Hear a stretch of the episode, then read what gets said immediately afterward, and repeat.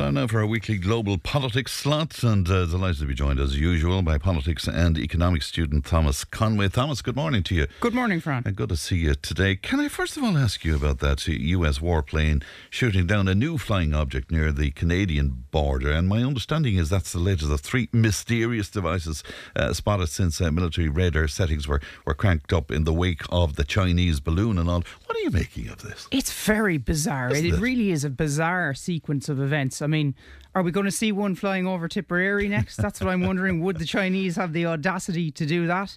Uh, it seems, I mean, speculation is that it's a surveillance device that is being used to. Uh, to gather data on the US countryside. The first number of, of balloons, I think, flew over states in which there were American nuclear facilities. So that obviously raised eyebrows. But it is very it is very bizarre at this stage. I mean, why would China do it when uh, the objects are obviously being shot being being shot down? Yeah. Um, it's yeah, it, it's a strange. strange situation. What really threw me this this guy, he's the U.S. Northern Command commander, General Glen VanHerck, and he was asked if uh, it was possible that the objects were aliens or extraterrestrials, and what he said was, "I haven't ruled out anything at this point," which was a Well, you have conspiracy theories like that, and you know, conspiracy theorists will love it. I mean, uh, you know, anything is possible, I guess. But my guess is that it, it is probably just a a bad Chinese attempt to gather to gather data on, on the U.S. countryside. Be interesting to see what uh, what uh, comes from that. Staying with um, with America as well, Joe Biden's plan to reinvent the American economy. Um, that's uh, brave to say the least, and ambitious, is isn't it? It is brave, and and it's funny because I mean. Trump, I think, tried to rewind or reverse the U.S. economy to bring it back to a Hmm. Well, that helped him get in into power. Exactly, that notion, precisely. yeah? You know, it, it was part of his raison d'être. Hmm. You know, he uh, he he made these promises that he would restore the coal plants and restore the greatness of old, made, Hmm. make America great again. Joe Biden, in contrast, is seeking to reinvent the U.S. economy. And to be quite frank, he, he he's been he's been relatively successful so far. He's made he's passed three major bills through Congress, three major legislative achievements.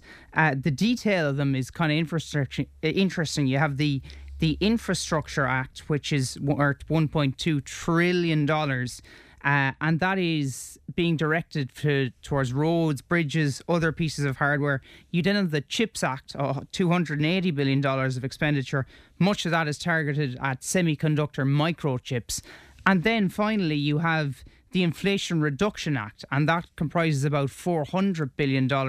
That's being aimed at green tech and other similar pictures. Wow. So- and is this uh, doing work that would have been farmed out to the likes of China and other Asian countries? Well, that is the thing, yeah. So it, it is, in its own right, kind of a form of protectionism. And, you know, that has raised eyebrows in, in Europe. The Europeans, Macron in particular, and Scholz, aren't that happy at what, at what the US is doing here. And they've unveiled their own plans and subsidies to try and, I suppose, offset the effects of Biden's plan. So it's a form of protectionism, very different from the Trump form of protectionism, but I think a form of subtle protectionism, no doubt. Now there are pitfalls and dangers to it to it because I mean America, particularly at this point in time, cannot afford to alienate other countries. Sure. You know, Yeah. with the solidarity that's there in respect of the war in Ukraine and other global challenges, it has to do its best to keep other Western nations on side. So Biden is treading carefully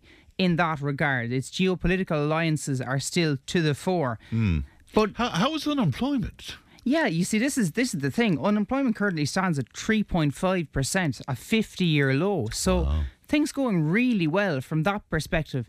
This plan to reinvent the economy, I suppose, where it differs from from maybe Trump's plan and maybe other initiatives launched in the past, it won't create as much jobs because a lot of the jobs now in the tech sector are automated, whereas in the past you had, I suppose people standing over production lines. Today, nowadays, you have robots and software, artificial intelligence, uh, doing the uh, doing the work. So there there are differences to this on, and previous plans. And what about Middle America, though? I mean, will he be able to to get uh, a lot of this work to those areas? Well, you see, that is. I read one piece very interesting during the week, and I'll, I'll paraphrase it. Like, if Biden gets his way, if his plan comes to fruition, the Midwest, which has always been synonymous with industrial decline, it'll no longer be a place of rusting factories and high unemployment. You'll have rich and, and futuristic industry there. You'll be driving vehicles powered by batteries and passing through manufacturing. Uh, factories manufacturing batteries and microchips, all this kind of thing. So it really is a radical change. And is he being acknowledged for this? I mean, in terms of popularity. I, I think you see, th- th- like the the numbers are the numbers vary. I suppose when you look at any opinion poll, his approval rating has fluctuated. You know, wasn't great for a time, improved slightly, probably has improved over the past few months. We're keeping an eye on an eye on the Republican approval ratings as well in terms of the Republican primary presidential contest. Uh, but it seems at this point that, and we've mentioned this before, there is no successor to President Joe Biden emerging. Hmm. Kamala Harris has been, I won't say non-existent. That that would be unfair to her, but she has been pretty much invisible as mm. vice president, going about her her job in a very understated fashion. But her credibility has been seriously damaged, Thomas, hasn't it? It has, it mm. has, and it's very hard to see her standing for for election, particularly if Biden decides to go again. And it looks like it looks like he will. Now, I suppose the big pitfall, the big danger, is that he now faces a slim Republican majority in the House of Representatives. So that makes it much more difficult to get bills through. Hmm. Now, the thing about we mentioned those three bills earlier.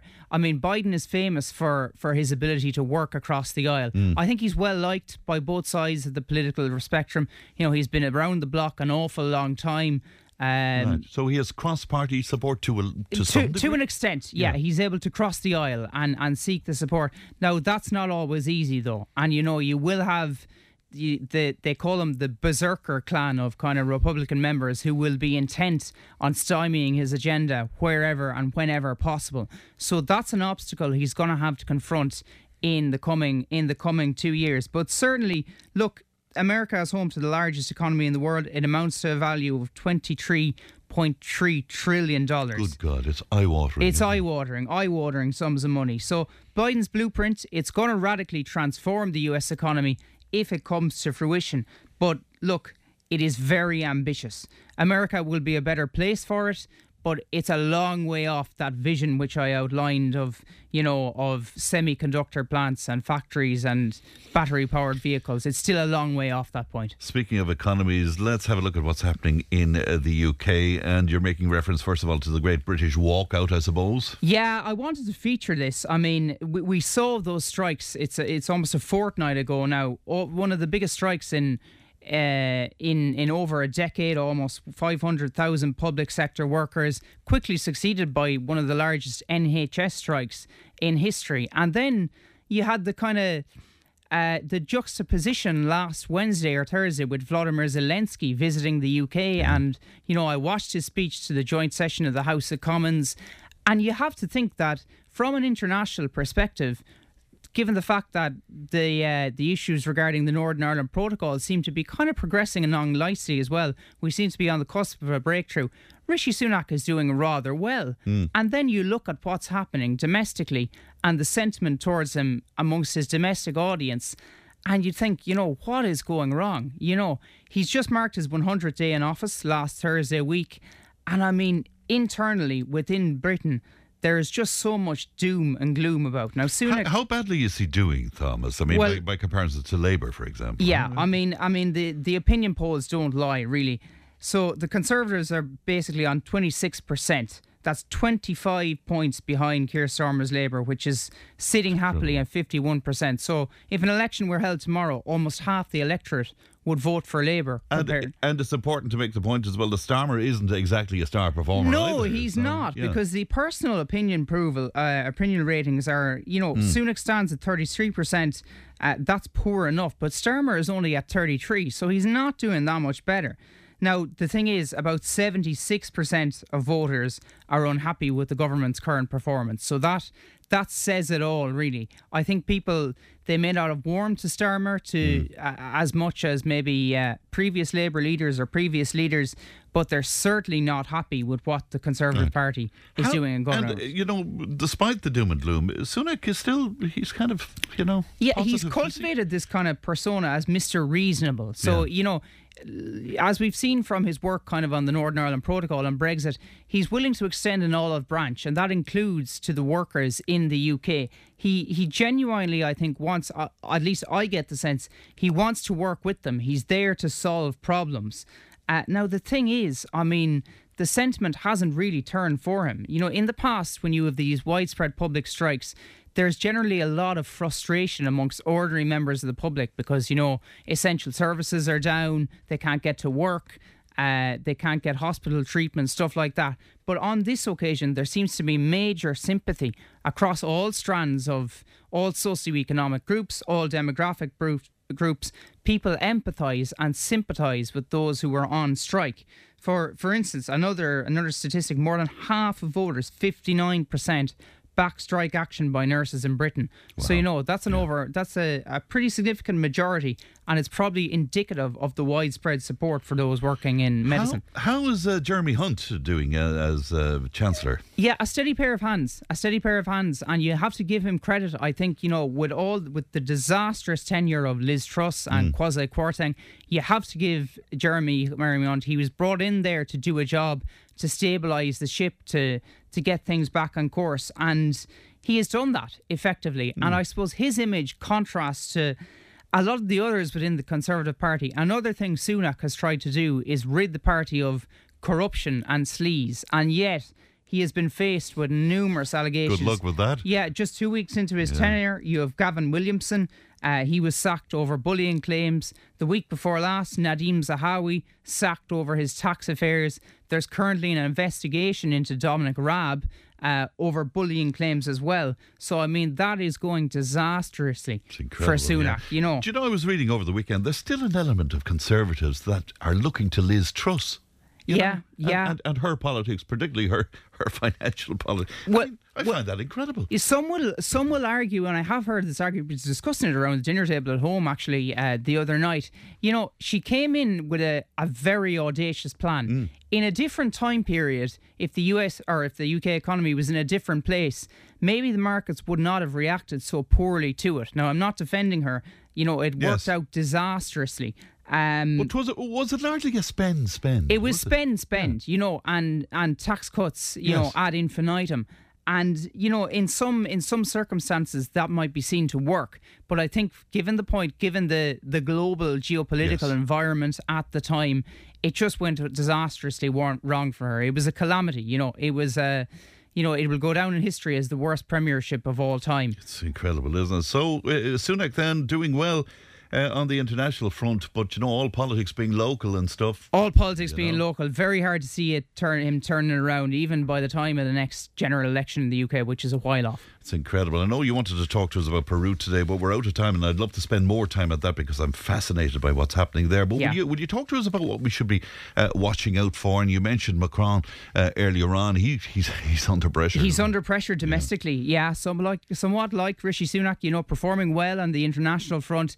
His plans to raise the retirement age in France, which look to be honest, and I've read into it, they need to do it. That He wants to raise it from 62 to 64. It's been a signature policy since he first entered the Elysee in 2017. Not happy. The public are not happy with it, as you would predict. Right. But financially, Thomas, does it have to happen? financially it's practically essential i mean and we all know the you know ballooning retirement costs Mm. the the costs of funding state pensions it's an issue across the developed world Well, we see it here, here it's time, an issue yeah, here yeah. as well of course the likes of marine le pen have come out strongly against it similarly the far left leader jean-luc mélenchon uh, so they're all coming out against it, but Macron needs to do it. Whether he'll be able to get it through, he doesn't have a majority in the French Parliament uh, at present, so he's relying on the support of another party, another right wing party, Les Républicains. It's going to be very hard, but I, I suspect he will push it through because I suspect he knows that France needs to do it. With all that uh, was spoken about in Qatar with the, the World Cup, now there's a secret Saudi plan to buy the World Cup. Yeah, What's I? I at first I couldn't believe it, and then the more I read about it, I could really because Saudi have tried to buy their way into so many Hmm. sports events. So yeah, the dust hardly settled on Qatar 2022, but already the talk has shifted to a future tournament, and that is the 2030 edition of the FIFA World Cup. And Saudi Arabia and Mohammed bin Salman plan to put in a bid. Uh, a, a joint bid along with Greece and Egypt. Now, under the terms of that, Saudi would host 75% of the games, but Greece and Egypt would be involved. It's a very interesting plan. Now, the, it will come up against stiff competition. You have other, you have two other major bids: Spain, Portugal, and Ukraine. That was initially just Spain and Portugal. They've done a very nice thing, I think, and extended it out to Ukraine. Uh, they they brought them in with it, and then there's a joint South American bid featuring Argentina, Uruguay, Paraguay, and Chile. But I mean, a, a World Cup in Saudi Arabia would be ridiculously controversial. We see Well, the, the social issues there. the, like, s- but- the yeah. social issues. It is, I suppose, though, demonstrative of how Saudi is planning planning to kind of reinvent its economy, a little bit like America, except in a very different light. Because Bin Salman knows he has to. MBS, as he's called, he knows they need to move away from hydrocarbons. That's oil and gas, and they need to develop a. Um, a better economic framework, which is based on other industries, But am I- diversified. Am I, right in thinking is homosexual uh, homosexuality outlawed there? Well, you have all these things, and I read a damning report last week into executions, a, a, a sickening report, really. You know, state executions that are still carried out in Saudi Arabia. So, I mean, if it want now, it should be said. I, I will note they have made progress in certain issues. You know, women are finally have finally been allowed to to drive and have been given certain freedoms. I'm not defending Saudi Arabia Mm. course, by yeah. any respect, yeah. Uh, but they are progressing. But it seems that change is is incremental at the Well, best of times. say, after what happened in Qatar, you'd imagine that the World Cup uh, that they'd be careful about. it. But I only have thirty seconds, Thomas. But we have to mention what's happening in uh, Turkey because there is political fallout now. Uh, there is political fallout, and we spoke about Erdogan the week Yeah. before last. He is not going to benefit from this, given uh, given what's happening, given the response effort. Now, I don't want to completely politicise this because obviously the most important thing is that as many lives are saved Mm. as possible. Uh, but he is due to hold election an election in May. And I suppose this earthquake will dictate, I think, Recep Tayyip Erdogan's political fortunes in that respect. It's going to be very interesting to see how Turks will react. And they're, looking into the quality of some of the building now. At Yeah, point and as well, questions, then. major Yeah. questions being asked, as they often are in the wake of these catastrophes. Thomas, always a pleasure. Thank you so much. Thank you, Thomas Conway with us this morning. News and information is coming up. Tip today with Fran Curry. With Slattery's Garage, puck on. You can't beat experience. With over 50 years maintaining Peugeot cars and vans, we like to call ourselves the experts. Call Slattery's Garage for a free vehicle health check today. 067 24111 or slatterysgarage.ie.